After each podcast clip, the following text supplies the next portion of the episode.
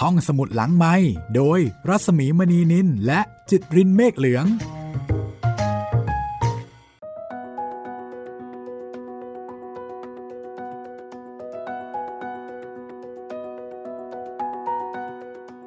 สวัสดีค่ะ ยินดีต้อนรับคุณผู้ฟังเข้าสู่ความพยาบาทกับเราสองคนนะคะ รัศมีและจิตรินค่ะ สวัสดีคุณจิตริน สวัสดีครับพี่หมีครับ ตอนที่แล้วครับ ได้เลิกเปิดม่านการแก้แค้นของฟาบิโอ แบบใจเย็นด้วยนะ เชือดนิ่ม เคยได้ยินไหมคะที่เขาบอกว่า ความพยาบาทเป็นของหวาน อ๋อ ครับผมเคยได้ยินครับ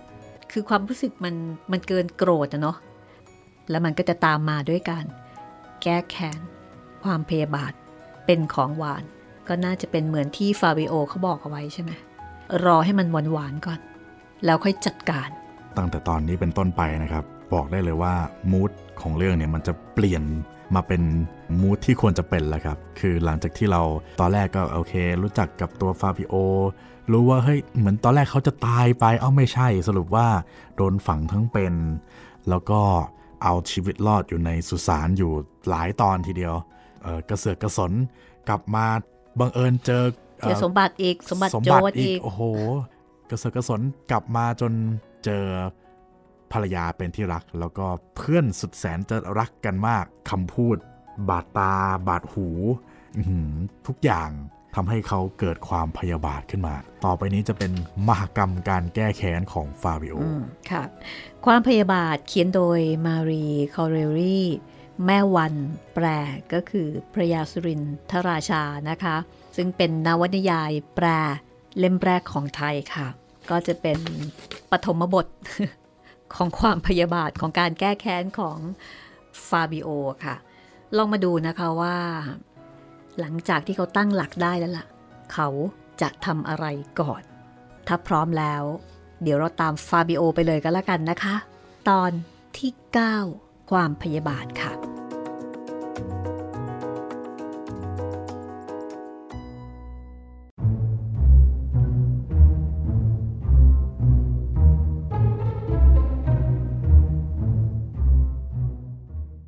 ครั้นรุ่งเช้า ข้าพเจ้ารีบตื่นแต่ยังไม่สว่างดี ไปยังห้องซุยซึ่งเขาฝังข้าพเจ้าไว้ครั้งหนึ่ง เมื่อเหลียวซ้ายแลขวาไม่เห็นใครวี่แวว แล้วก็มุดเข้าทางช่อง ตรงไปยังโรงพัสดุ หยิบเอาแต่ม้วนธนบัตรขึ้นมาจากโรง นอกจากที่ใส่ในกระเป๋าเสื้อกางเกง ยังเลาะสายเสื้อและซับในเสื้อออก เอากระดาษเงินลำดับประจุเข้าไว้ หมดทั้งตัวในเวลานั้น มีเงินหลายหมื่นฟรัง เมื่อพอความประสงค์แล้ว ก็เอาเครื่องมือที่ติดตัวไปจากเมืองด้วย ตีตะปูโลงเสียเรียบร้อย ใครเห็นก็ไม่สงสัยว่าโลงนั้นถูกเปิด เสร็จการแล้ว คราวนี้นึกถึงโลงของข้าพเจ้าเองว่านี่ควรจะตีตะปูฝาโลงเสียดีหรืออย่างไร ไม่ต้องการ ทิ้งมันไว้อย่างนั้นดีกว่า จะได้เป็นพยานฝ่ายเรา ครั้นจัดการปิดช่องเข้าให้เรียบร้อย ไม่เป็นที่น่าสงสัยได้แล้ว ข้าพเจ้าก็รีบเดินมายังอ่าวท่าเรือ ลงเรือเม ข้ามไปยังเมืองปาเลโม ในชั้นต้น ที่ฟาเบโอต้องทำเมื่อถึงเมืองปาเลโมแล้วนั้น คือไปที่ร้านขายเครื่องแต่งตัวอย่างดี สำหรับคนชั้นสูง และบอกแกช่างตัดเสื้อว่า เหตุที่ฟาบิโอต้องแต่งตัวเป็นคนหาปลาชนี้ ก็เพราะเพื่อการสนุก มาเที่ยวตกเบ็ดลากอวนกับเขา ครั้นจะแต่งตัวแปลกไป ก็ดูกระไรกระไรอยู่ จึงต้องแต่งตัวปลอมมาดังนี้ ฟาบิโอสั่งให้เขา ตัดเสื้อกางเกงอย่างดีหลายสำรับ สั่งให้ส่ง ในชื่อเคานต์เซซาเรโอลิวาณ hotel อย่างเอกในเมืองเคานต์เซซาเรโอลิวานี้ เป็นชื่อที่ฟาบิโอตั้งขึ้นสำหรับใช้ต่อไป นอกจากที่สั่งให้ตัดใหม่ เขาให้เจ้าของร้าน เอาเสื้อกางเกงที่ตัดไว้ขายมาให้ลองอีก เจ้าของร้าน ขอรับกระผมแป้นใหญ่ นำไปยังห้องส่วนตัวที่มิดชิดสำหรับแต่งตัว แล้วก็ปล่อยให้ฟาบิโออยู่ตามสบายใจในห้องนั้นแต่คนเดียว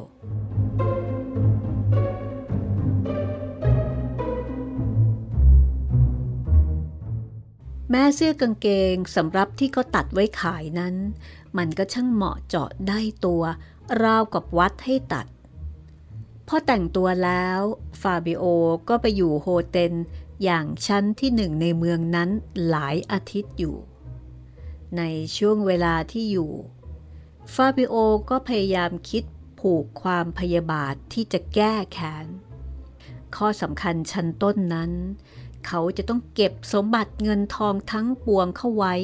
ในธนาคารให้เป็นมั่นเป็นเหมาะเสียก่อน เขาจึงได้ไปหาธนาคารใหญ่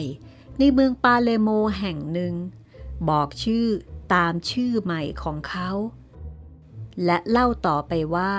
ได้ไปเสียจากเกาะซิซิลีคือเกาะที่เมืองปาเลอร์โมเป็นเมืองใหญ่ เขาได้ไปจากเกาะนี้หลายปีแล้ว เพิ่งจะกลับมาถึงเมื่อเร็วๆนี้นี่เองนายธนาคารจัดแจงรับรองฟาบิโอเป็นอย่างดี แต่แสดงท่าให้เห็นว่า เขามีความประหลาดใจในการที่ฟาบิโอมีเงินทองแก้วแหวนเหลือขนาด เพื่อที่จะแก้ข้อสงสัยตรงนี้ ฟาบิโอจึงเลือกเอามรกตเม็ดเขื่องเม็ดหนึ่ง กับเพชรน้ำที่หนึ่งอีกสองเม็ดโตขนาดกันทำของกำนันให้เขา และขอให้เขาทำหัวแหวนใส่ให้ด้วย ในชั้นต้น เขาไม่ค่อยจะรับ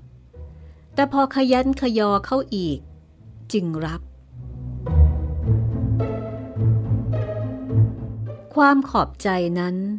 ถ้าแม้มีน้ำหนักโดยส่วนสักเท่าน้ำหนักสำลีก็ดี ฟาบิโอคงจะแบกเอากลับไปไม่ไหว ของกำนันนั้น กระทำให้นายธนาคารลืม หรือเห็นว่า ไม่เป็นการจำเป็น ที่จะซักไซในเรื่องราวส่วนตัวของฟาบิโอให้พิสดารต่อไปอีก ฟาบิโอไม่ทราบ แต่เขาก็มิได้ซักอีก นี่เป็นการสิ้นธุระไปตอนหนึ่ง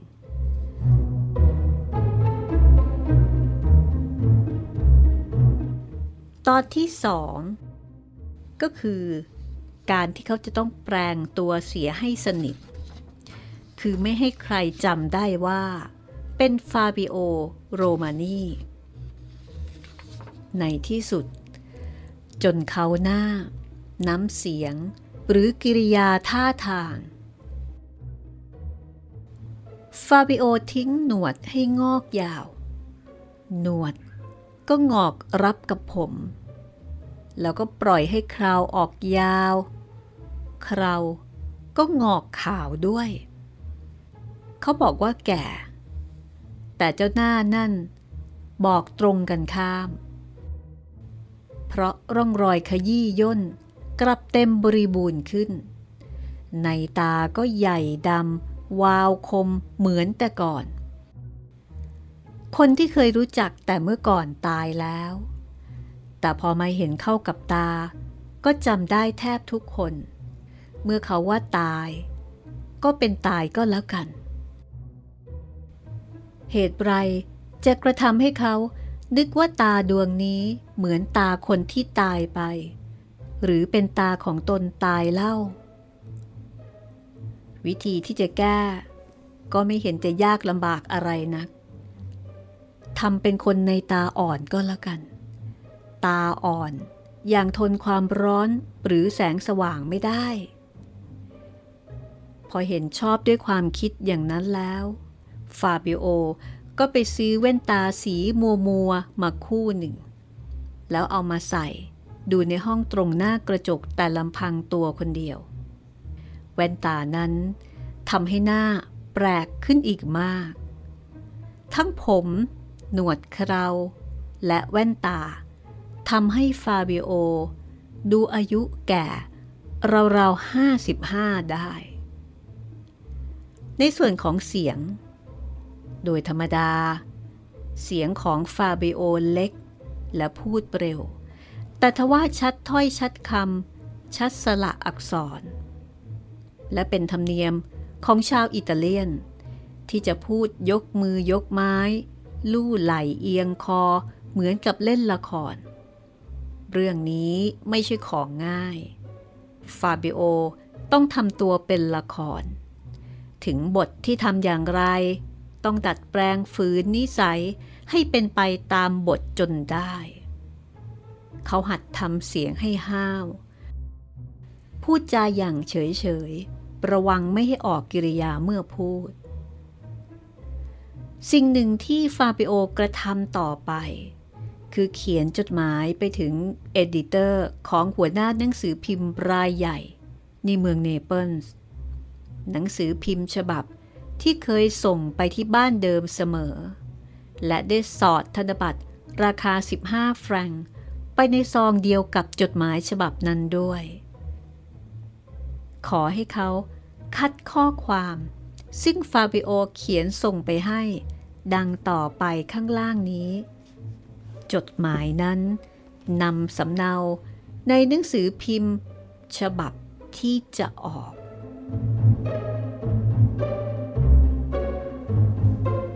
เราได้ทราบจากพจนานุการของเราอย่างเป็นแน่นอนว่า ซินยอร์คอนเตเซซาเรโอลิวา ผู้เป็นคนเนื่องมาจากตระกูลอิตาเลียนอันดี ซึ่งได้ไปอยู่เสียต่างประเทศนานนั้น บัดนี้กลับมาด้วยสมบัติอันอเนกประการ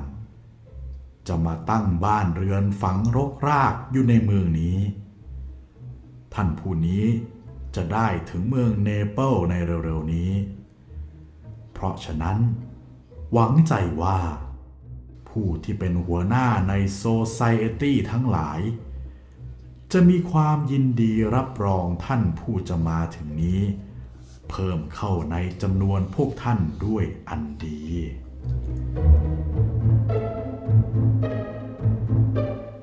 บรรณาธิการหรือ editor ลงพิมพ์ให้ตามความปรารถนาของฟาบิโอ ทุกถ้อยคำตามที่ได้เขียน แล้วเขาก็ได้ส่งฉบับหนังสือพิมพ์ที่มีข่าวอันนั้น มายังฟาบิโอ พร้อมด้วยความขอบใจล้านเท่า เรื่องเงิน ซึ่งได้สอดซองไปให้นั้น มิได้กล่าวถึงอีกเลย แต่เข้าใจได้ว่า เอาเก็บเข้ากระเป๋าเงียบด้วยความยินดีมาก ถ้าหากว่าฟาบิโอได้ส่งไปถึงเขาสักร้อยสองร้อยแฟรงเขาอาจจะลงข่าวว่า ฟาบิโอ เป็นกษัตริย์มหาศาล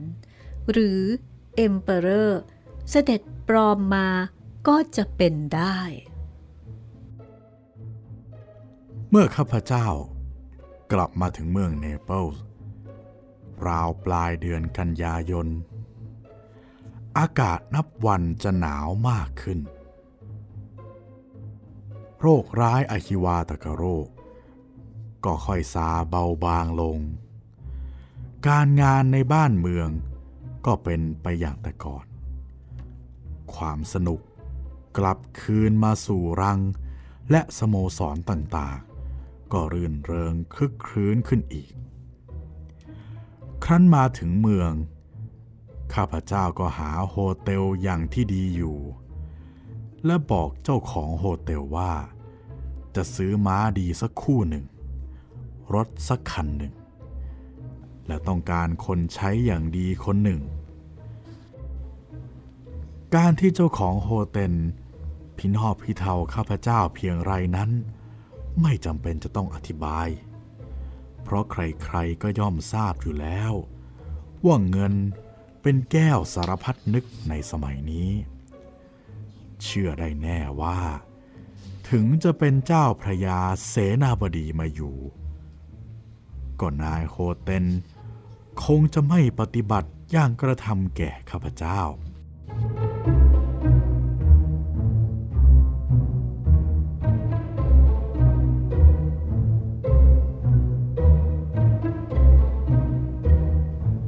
พอเย็นลงวันนั้น ฟาบิโอ ผู้ที่กระทำให้คนทั้งปวงนึกว่าเป็นเขาเซเซเรโอริวาก็ได้เริ่มการที่จะแก้แค้น เย็นวันนั้น เป็นวันเย็นสบาย ลมพัดเปรื่อยเฉยมาทางทะเล ท้องฟ้าเป็นสีสวย ราวกับมุกแกมโอปอ พระอาทิตย์เลี้ยวลับเหลี่ยมโลกแล้ว แต่ยังทอแสงขึ้นมาสว่างสวัย ดูเป็นหน้าพึงชมยิ่งนัก น้ำในทะเลอันเงียบสงบด้วยคลื่น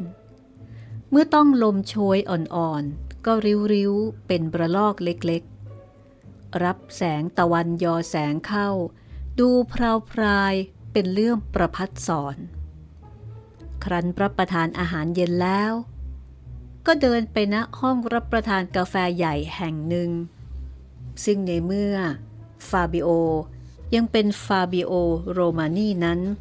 ชอบมาเพลิดเพลินณที่นี้เนืองเนือง กิโดเฟอร์ลารีก็เคยมาที่นี่แทบทุกคืนก็ว่าได้ เพราะฉะนั้นวันนี้บางทีคงจะได้เจอเขา ห้องอันมีลวดลายงดงาม วิจิตรพึงชมนี้ ในไม่ช้า ก็เต็มไปด้วยฝูงชนทั้งสองเพศ โดยเหตุที่อากาศเย็นสบาย เจ้าของโรง จึงตั้งโต๊ะเติมขึ้นหลามถนนออกไป รวมเป็นโต๊ะเล็กหลายร้อยตัว เกือบทุกโต๊ะ มีผู้มานั่งรับประทานน้ำแข็ง ไอศครีม น้ำองุ่นกลั่นต่างๆ และกาแฟ พวกใคร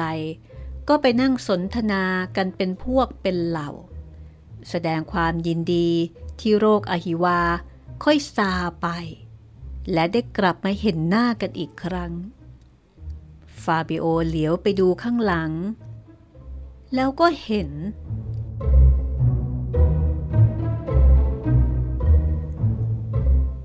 เขาคิดว่าไม่ผิดเป็นแน่ เขาเห็นเพื่อนขบฏของเขา มานั่งตามสบาย บนเก้าอี้ตัวหนึ่ง และเอาเท้าขึ้นพาด บนเก้าอี้อีกตัวหนึ่ง คาบบุรี แล้วประเดี๋ยวก็ชำเลืองอ่านหนังสือพิมพ์เสียที ที่นิ้วก้อยมือที่ยกขึ้นจับบุหรี่บ่อยๆนั้น สวมแหวนเพชรเม็ดใหญ่ส่องแสงแวววับแวมวาม เป็นสีรุง้ง เมื่อยามต้องแสงไฟ เขาจำได้แต่ไกลว่า เพชรเม็ดนั้น เคยเป็นสมบัติของฟาบิโอ แน่นอนในเรื่องนี้ไม่ต้องมีผู้มาบอกเล่าก็ได้ ฟาบิโอนั่งนิ่งดูกีโดอยู่สักครู่หนึ่ง ด้วยความแค้น ภายหลัง รู้สึกตัวขึ้นมาได้ เขาจึงลุกขึ้น ค่อยๆเดินลงมานั่งลงที่โต๊ะว่างโต๊ะหนึ่ง ใกล้กับโต๊ะกีโด กีโดลดกระดาษจดหมายเหตุลง ดูข้ามหัวหนังสือ ไม่เห็นฟาบิโอ แต่ไม่มีอะไรในเรื่องผมขาว และแว่นตาที่ทำให้เขาพิสูงเลยสักนิด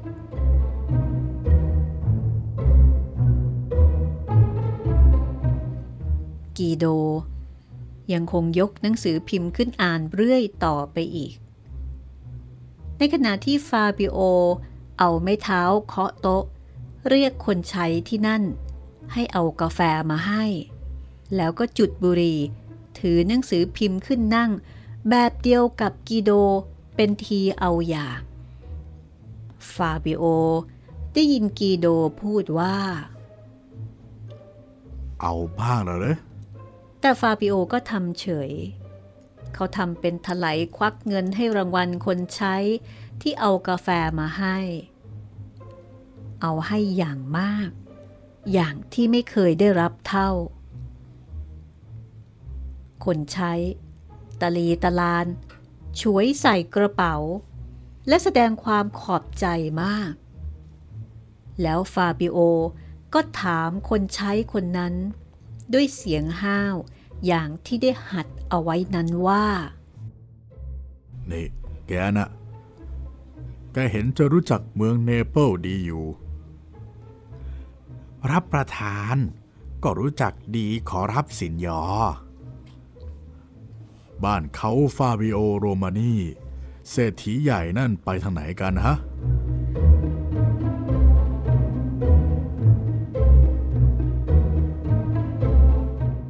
พอมาถึงตรงนี้ได้การละ ถูกที่คัน ถึงโดยจะไม่ได้ดูตรงๆ แต่เห็นทางหางตา ฟาบิโอเห็นกีโดสะดุ้งเฮือกทั้งตัว ราวกับถูกมแมลงต่อย ทีนี้กีโดก็นั่งระวัง แล้วก็คอยเงี่ยวหูฟังว่า ทั้งคู่จะพูดอะไรต่อไป แล้วก็มีเสียงคนใช้ ตอบฟาบิโอว่า อาท่านท่านเสียเสียนานแล้วแหละขอรับ อะไร ตายจริงเหรอ ไม่น่าเชื่อ อะไรทั้งหนุ่มทั้งแน่น เออวาสนาท่านสร้างไว้เท่านั้นเองนะขอรับ ไอ้โรคพันนั้นมันไม่หยอก ไม่มียูกยาอะไรที่จะแก้ได้ ไอ้พันนั้นมันไม่ทุรากับใคร ไม่ว่าหนุ่มหรือแก่ ไม่ว่ามีหรือจน ถ้ามันต้องการแล้วเป็นจอดมันอันนิจจาพุโทโธเอ้ย เสียแรงเป็นเพื่อนเป็นฝูงกัน มาไม่ทัน ไม่ทันได้เห็นใจ ตั้งใจมาว่าจะได้พบ ควรหรือมาชิงตายเสียตั้งแต่ยังหนุ่มยังแน่นเฮ้ยแล้วพวกพ้องยังมีอยู่บ้างไหม แล้วมีเมียหรือเปล่า อ๋อ มีสิขอรับ คอนเตสซาโรมานีอยู่ที่บ้านเดิมของท่านสิขอรับ แต่กระผมเข้าใจว่า ท่านไม่รับรองแขกเรือเลย ตั้งแต่สามีถึงแก่กรรม แม้แต่เท้าขอรับ ท่านผู้หญิงยังสาวสวยพริ้งอย่างเทพธิดาอยู่เลยขอรับ มีบุตรน้อยอยู่คนหนึ่งด้วยน่าเอ็นดูน่าเอ็นดูขอรับกิริยาของกีโดเฟอร์รารี่ทำให้ฟาบิโอเลี้ยวมาทางที่กีโดนั่ง แล้วก็ได้เห็นกีโดชะโงกตัวมาทางเก้าอี้ของฟาบิโอ เปิดหมวกด้วยกิริยาอันเรียบร้อย อย่างที่ฟาบิโอเจนแก่ตาดี แล้วบอกว่า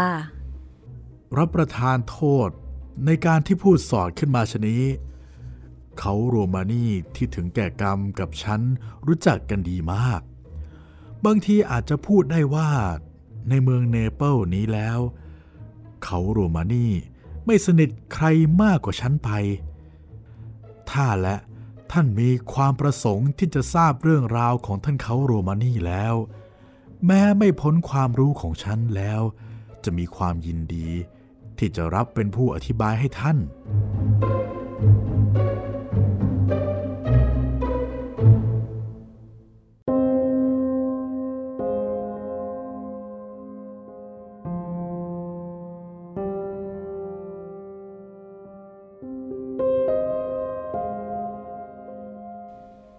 ำเสียงที่ฟาเบโอได้ยินนั้น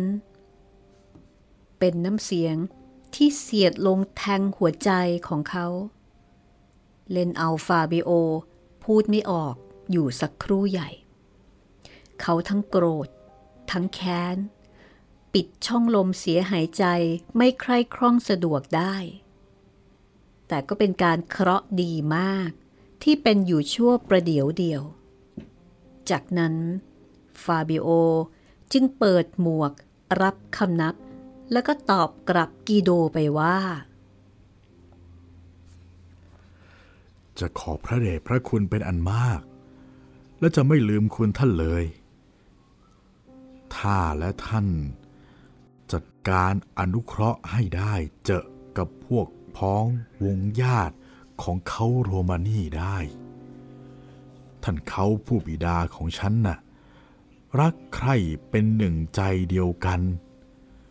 ยิ่งเสียกว่าพี่น้องร่วมบิดามารดาด้วยซ้ำไป ผู้ชายเราเป็นชนี้เนืองเนือง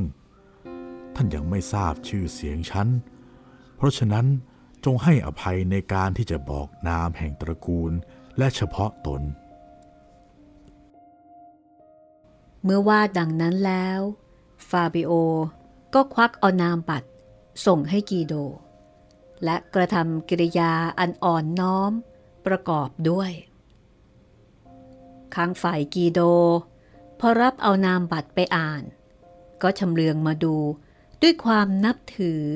และพอใจระคนกันกีโดบอกว่า คอนเต้เซซาเรโอลิวาการที่ได้พบท่านวันนี้ ต้องถือเอาว่าเป็นโชคลาภอันประเสริฐ เรื่องที่ท่านจะมายังเมืองนี้นั้น ทราบเส้นานแล้ว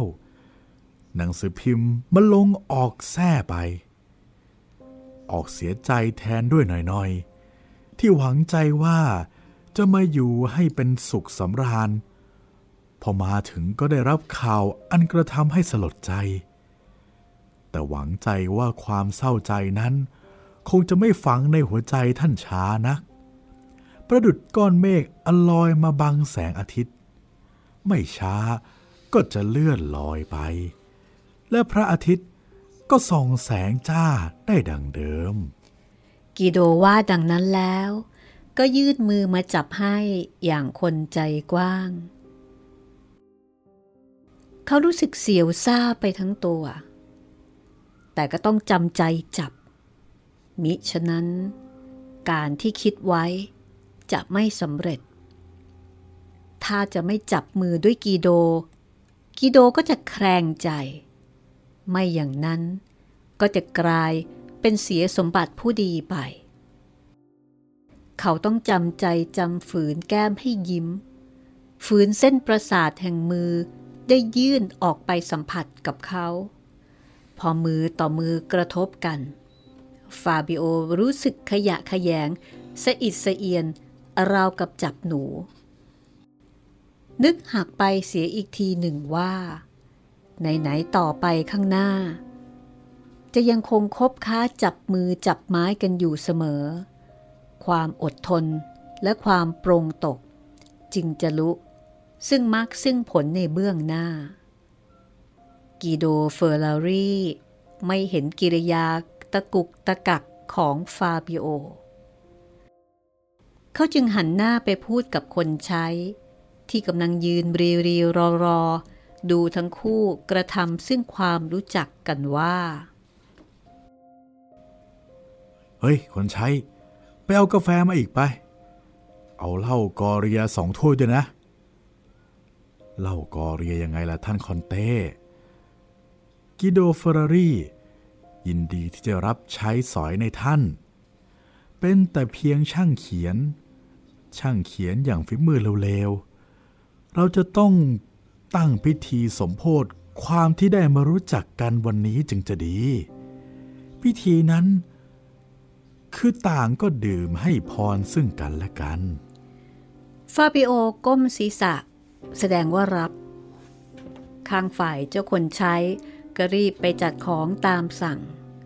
กีโดเลื่อนเก้าอี้เข้ามานั่งใกล้ฟาบิโอ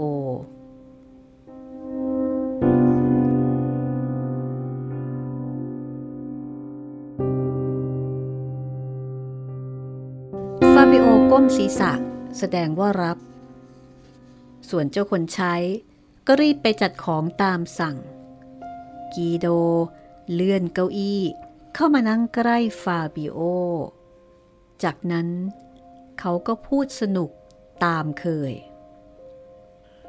ฉันเห็นท่านก็นักเลงบุหรี่นี่เชิญสูบของฉันดู จะจัดเอาเป็นอย่างดีทีเดียวไม่ได้ แต่ยังดีที่สุดสำหรับคนจนๆอย่างนี้ ซองบุหรี่ที่กีโดยื่นมาให้กับฟาบิโอนั้น ไม่ใช่ของคนอื่นคนไกลเลย แต่เป็นของของฟาบิโอโดยแท้ มีตราสำหรับตระกูลโรมานีแล้วก็มีอักษรชื่ออยู่บนนั้น ฟาบิโอเห็นแล้ว ก็รู้สึกสนุก เขายิ้ม แล้วก็บอกว่า โอ้โห ของเก่ามาก แล้วเขาก็พลิกกลับไปกลับมา เป็นของดีมีราคา ใครให้ท่านหรือ หรือเป็นมรดกเป็นชั้นๆมาอ๋อเป็นของเพื่อนที่ถึงแก่กรรม ท่านเขาฟาบิโอ กิโดตอบ แล้วก็พ่นควันบุหรี่ออกขโมง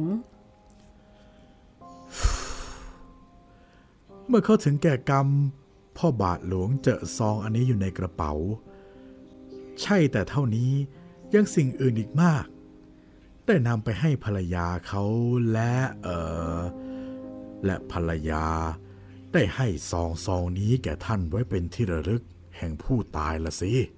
ฟาบิโอพูดขัดเข้าไป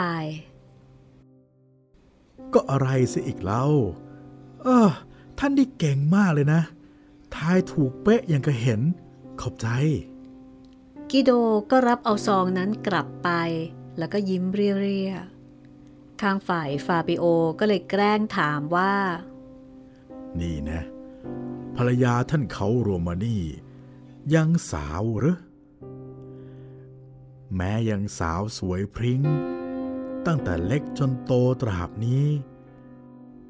ยังไม่ได้เคยเห็นนางใดที่งามเท่า ท่านคอนเต้ นี่หากว่าท่านเป็นหนุ่ม ฉันก็คงจะไม่กล่าวโฉมให้ฟัง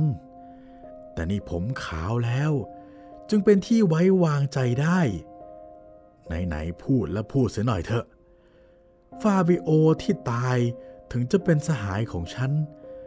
และทั้งเป็นคนดีรอบคอบ ก็ยังไม่ดีสมกับภรรยาของเขาเลย แต่สักนิดน้อย อ๋อ อย่างนั้นหรือฉันรู้จักตั้งแต่ยังย่อมย่อมอยู่ เมื่อเล็กๆ ดูเป็นคนมีใจคอน่ารัก โอบอ้อมอารีแก่เพื่อนฝูง ท่าทางจะเป็นคนดีมากนะ บิดาของเขาคิดว่า บุตรของเขาโตขึ้น คงใช้การได้ไม่เหลวไหลเลอะระยำ ถึงตัวฉันเอง ฉันก็เห็นเป็นอย่างนั้น เมื่อยังอยู่ต่างประเทศนั้น ได้ทราบข่าวเนืองๆว่า ทรัพย์สมบัติ ซึ่งได้ตกมาอยู่ในความปกครองของเขาน่ะเขาปกปักรักษาดีอยู่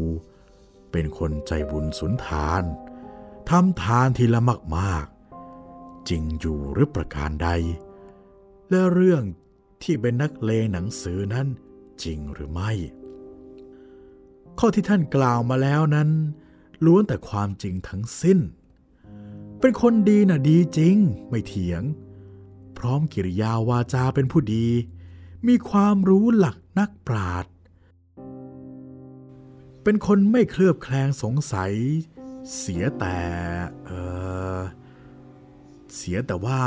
เขาเป็นคนซื่อ ฟาบิโอฟังมาถึงตรงนี้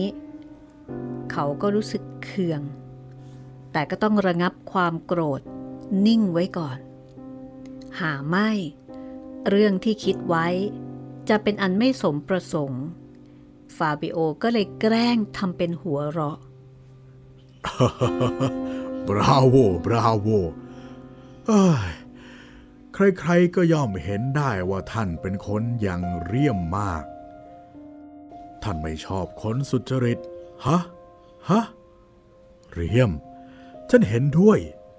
อายุฉันก็มากแล้ว พอจะทราบได้ว่าทุกวันนี้ โลกหมุนทางไหน เอาแน่กาแฟเรามาแล้วเหล้ากอเรียก็มา ฉันดื่มให้พรท่านด้วยความยินดียังเต็มอกเต็มใจ สินยอร์เฟอร์รารี่ ตั้งแต่นี้ไปนะ ท่านกับฉัน จงนับกันว่าเป็นมิตรสหายชาวเกลอเถอะ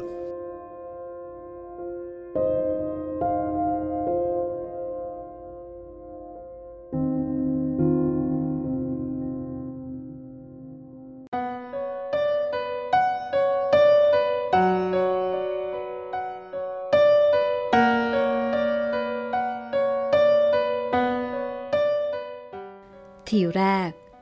ดูเหมือนว่ากีโดจะรู้สึกประหลาดใจ ในข้อที่ฟาบิโอโดดผุมเข้าเป็นเกลอกับเขา แต่ภายหลังพอหมดความสงสัย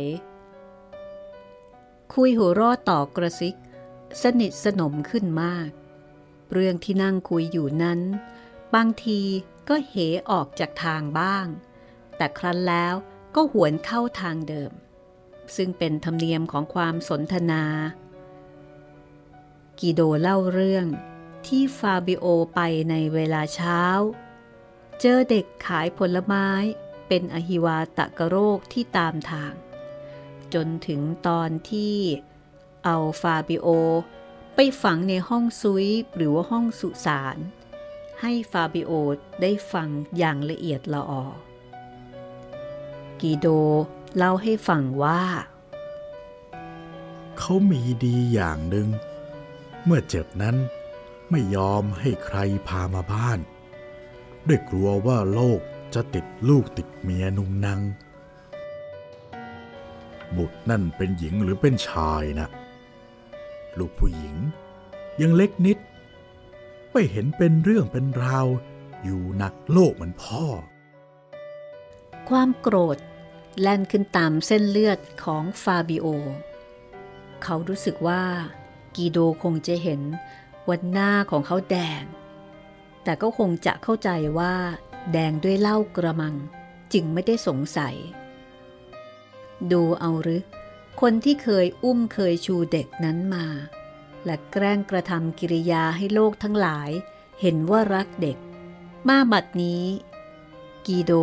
กลับมาพูดว่าต่างๆ นานา ได้ควรหรือจะกระทำแก่ทารก อันยังไม่รู้จักความ และทั้งเป็นกำพร้าพ่อได้ถึงเพียงนี้ ส่วนเรื่องนางแม่นั่น คงไม่เอาเป็นธุระปะปัง ไอ้กิโดมันรู้เล่รู้ในเป็นแน่ มันจึงกล้าถึงปานนี้อนิจจา นี่แม่ดาราน้อย ไม่ได้รับความลำบากมากนักต่อนักแล้วหรือ เคราะห์ของเจ้าหลอน ที่ได้เกิดมาเป็นหอกข้างแคร่จึงต้องได้รับความเดือดร้อน แต่ฟาบิโอก็ไม่ได้ปริปากว่ากระไรอีก หรือแสดงกิริยาแปลกประหลาดอันใด เขาหยิบถ้วยบรันดีขึ้นจิบ เพื่อที่จะให้แก้กระดากในใจ แล้วก็ถามว่า แล้วเมื่อตอนเขาฝังเขาโรมานีกันนั่น ท่านได้ไปด้วยหรือเปล่า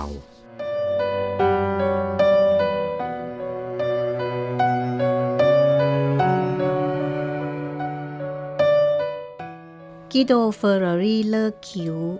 และคงนึกในใจว่า ฟาบิโอถามซอกแซกแปลกเป็นแน่ ทำไม เดี๋ยวนะ ท่านท่านสงสัยหรือ บางที ท่านอาจจะยังไม่เข้าใจซึมซาบดี ฉันน่ะเป็นเพื่อนสนิทของเขาอย่างที่สุด เกือบว่าได้ว่าจะยิ่งไปเสียกว่าพี่น้องอีก เป็นธรรมดาทีเดียวที่ต้องไปฝังศพเขาด้วย อ๋อ ขอโทษทีขอโทษที ความแก่ความเท่าทำให้ใจไม่สู้ดีไป นึกเสียว่าไอ้โรคพันนั้นติดกันได้ และคนคงกลัวไอ้โรคร้ายมากเหมือนฉัน ลืมไปว่าท่านเป็นหนุ่ม และฉันมันง่อมแล้ว เออขอโทษทีนะ เออ ไม่เป็นไรดอกนะขอโทษขอโพยอะไร ที่ตรงฉันไม่เคยเจ็บเคยไข้เลยตั้งแต่เล็กน้อยมา และถึงไอ้โรคพันนั้นในคราวนี้ ก็ไม่กลัวดุ้งเสียเลย ในขณะนั้น ไม่ได้นึกได้ฝันเลย แต่พระบาทหลวงคณะเบเนดิก์รุ่งขึ้นอีกวันจบเฮเฮ้พุทโธ พุทโธอนิจจาอนิจจา ตัวท่านเองคงตกใจใหญ่ละสินะอ๋อเปล่าเลย ไม่มีซะละ จะบอกท่านตามจริง หมอเขาทายว่า ฉันจะไม่ตายด้วยโรคอย่างหนึ่งอย่างใดเลย จริงๆนะ เรื่องเจ็บตายด้วยโรค เป็นปิดประตูได้ จะไม่เชื่อก็จะกระไรกระไรอยู่ ตั้งแต่เล็กมา ก็ไม่เคยรู้จักเจ็บจากไข้ โรคร้ายแรง เกิดมาขึ้นที่นี่ก็หลายครั้ง ก็ยังไม่เห็นเป็นอะไรกับเขา มีใหญ่ใครจะเจ็บตายกันไปก็ช่างใคร ที่ตรงฉันสบายใจเฉย เออ แปลกมากนะ แล้วเขาทำนายว่ากระไรต่อไปอีกเล่าเขาทำนายต่อไปอีกว่า ฉันจะตายด้วยมือของคนที่ชอบพอคุ้นเคยกันมาก ตรงนี้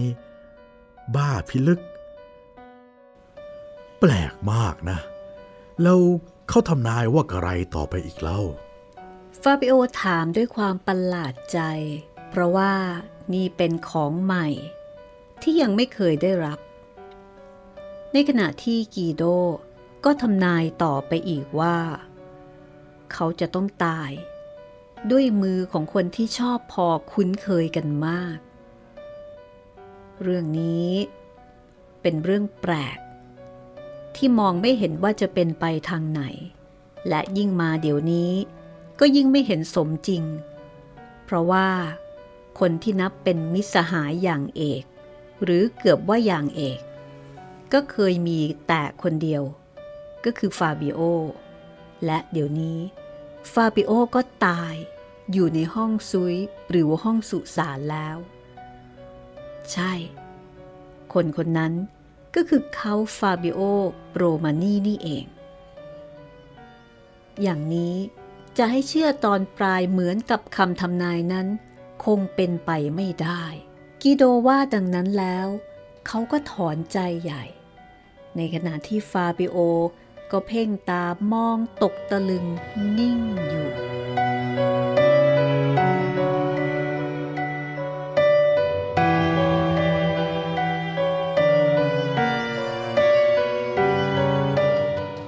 แล้วนะครับสำหรับตอนที่ 9 ของความพยาบาท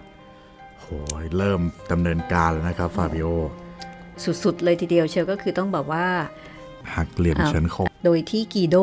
กีโดเขายังไม่รู้เนาะใช่อ่าเขาก็ยังไม่ได้ใช้ลีลาในการที่จะแบบบอกอะไรกับฟาบิโอมากก็ก็แค่นำเสนอตัวเองว่า เฮ้ย ฉันนี่แหละเป็นเพื่อนของเขาฟาบิโอที่เป็นช่างเขียนยินดีที่ได้รู้จัก แต่ฟาบิโอนี่เนียนมากๆนะคะ และกีโดก็จับไม่ได้อีกต่างหากว่านี่เพื่อนของเธออยู่ตรงนี้ ตอนที่ 11 ก็น่าจะเป็นเป็นอะไรที่มันลึกขึ้นลึกขึ้นเนาะซึ่งก็ไม่รู้ว่ากีโดเนี่ยเขาจะไปลึกแค่ไหนในการที่จะให้ให้ข้อมูลหรือว่าให้อะไรบางอย่างที่ทำให้ฟาบิโอได้ได้รู้ได้เห็นสิ่งที่เกิดขึ้น กับนินนาว่าตอนนี้เฮ้ยไปถึงไหนกันแล้ว และที่สำคัญเขามีความรู้สึกกับฟาบิโออย่างไรบ้างนะคะยังไงก็ติดตามตอนต่อไปของ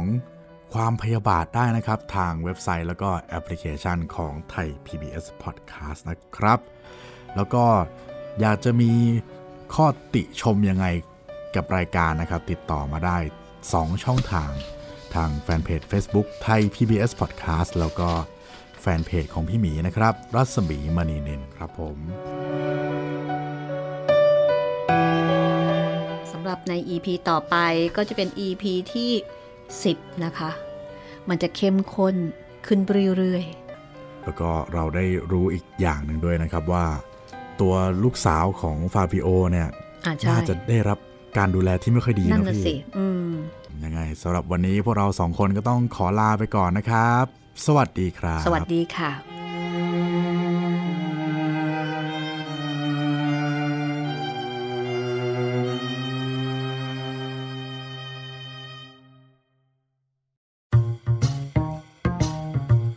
ห้องสมุดหลังไม้โดยรัสมีมณีนินและจิตรินเมฆเหลือง